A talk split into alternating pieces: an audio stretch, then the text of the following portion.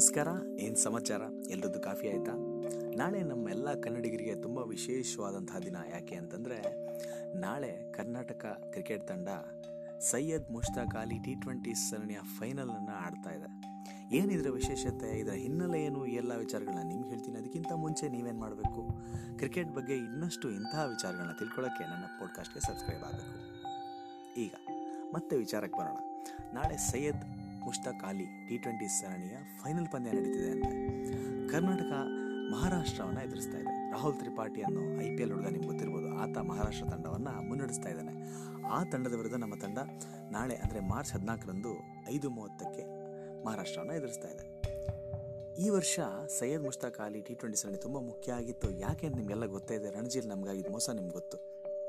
ಚೇತೇಶ್ವರ ಪೂಜಾರನ ಹಗರಣದಿಂದ ನಮ್ಮ ತಂಡ ಎಷ್ಟು ಪಾಪ್ಯುಲರ್ ಆಯಿತು ಅಂತ ನಿಮಗೆಲ್ಲ ಗೊತ್ತೇ ಇದೆ. ಆ ಒಂದು ಮೋಸಕ್ಕೆ ಪ್ರತೀಕಾರ ಎನ್ನುವಂತೆ ಒಂದಲ್ಲ ಎರಡಲ್ಲ ಹನ್ನೊಂದು ಪಂದ್ಯವನ್ನು ನಮ್ಮ ಹುಡುಗರು ಗೆದ್ದು ಫೈನಲನ್ನು ನಿರಾಯಾಸವಾಗಿ ತಲುಪಿಟ್ರು. ಅಜೇಯವಾಗಿ ತಲುಪಿದ್ರು.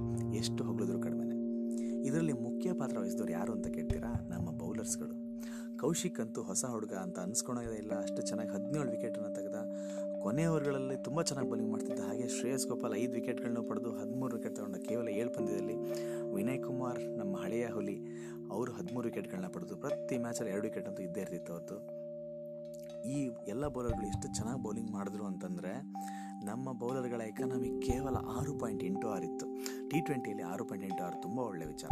ನಮ್ಮ ಬ್ಯಾಟ್ಸ್ಮನ್ಗಳಲ್ಲಿ ರೋಹನ್ ಕದಮ್ ಅವರು ನಾನ್ನೂರ ಎಪ್ಪತ್ತಾರು ರನ್ ಗಳಿಸಿದರು. ಮನೀಶ್ ಪಾಂಡೆ ಮುನ್ನೂರು ಪ್ಲಸ್ ರನ್ಗಳನ್ನ ಗಳಿಸಿದರು. ನಿರಾಸೆ ಮೂಡಿಸಿದ್ದು ಅಂದರೆ ಕರುಣ್ ನಾಯರ್ ಮತ್ತು ಮಯಾಂಕ್ ಅಗರ್ವಾಲ್. ಆದರೂ ಸರಿಯಾದ ಸಮಯಕ್ಕೆ ಅವರು ಫಾರ್ಮಿಗೆ ಬಂದಿರೋ ಥರ ಕಾಣ್ತಾ ಇದ್ದಾರೆ.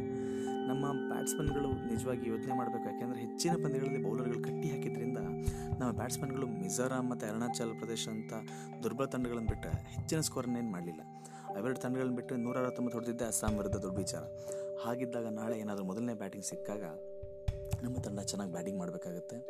ಹಾಗಾಗಿ ನಾಳೆ ನಮ್ಮ ಬ್ಯಾಟ್ಸ್ಮನ್ಗಳು ಚೆನ್ನಾಗಿ ಕ್ಲಿಕ್ ಆಗಲಿ ಅಂತ ನಾವು ಬಯಸೋಣ.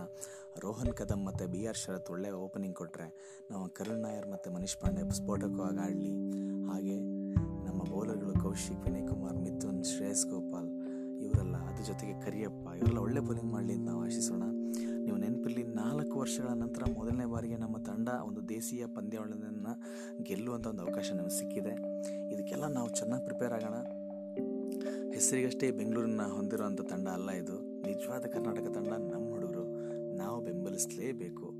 ನಾಳೆ ಐದೂವರೆಗೆ ಸ್ಟಾರ್ ಸ್ಪೋರ್ಟ್ಸ್ ಟು ಹಾಗೂ ಹಾಟ್ ಸ್ಟಾರ್ನಲ್ಲಿ Karnataka versus Maharashtra Syed Mushtaq Ali T twenty seven final ಪಂದ್ಯ ನಡೀತಾ ಇದೆ. ಎಲ್ಲರೂ ಗಟ್ಟಿಯಾಗಿ ಜೈ ಕರ್ನಾಟಕ ಅಂದ್ಕೋಣ ನಮ್ಮ ಹುಡುಗರು, ನಮ್ಮ ತಂಡ. ಇನ್ನಷ್ಟು ಇಂತಹ ವಿಚಾರಗಳಿಗೆ ಕ್ರಿಕೆಟ್ ಬಗ್ಗೆ ತಂತ್ರಜ್ಞಾನದ ಬಗ್ಗೆ ತಿಳ್ಕೊಬೇಕಂದ್ರೆ ನನ್ನ ಪಾಡ್ಕಾಸ್ಟ್ನ ಸಬ್ಸ್ಕ್ರೈಬ್ ಆಗಿ. ಜೈ ಕರ್ನಾಟಕ.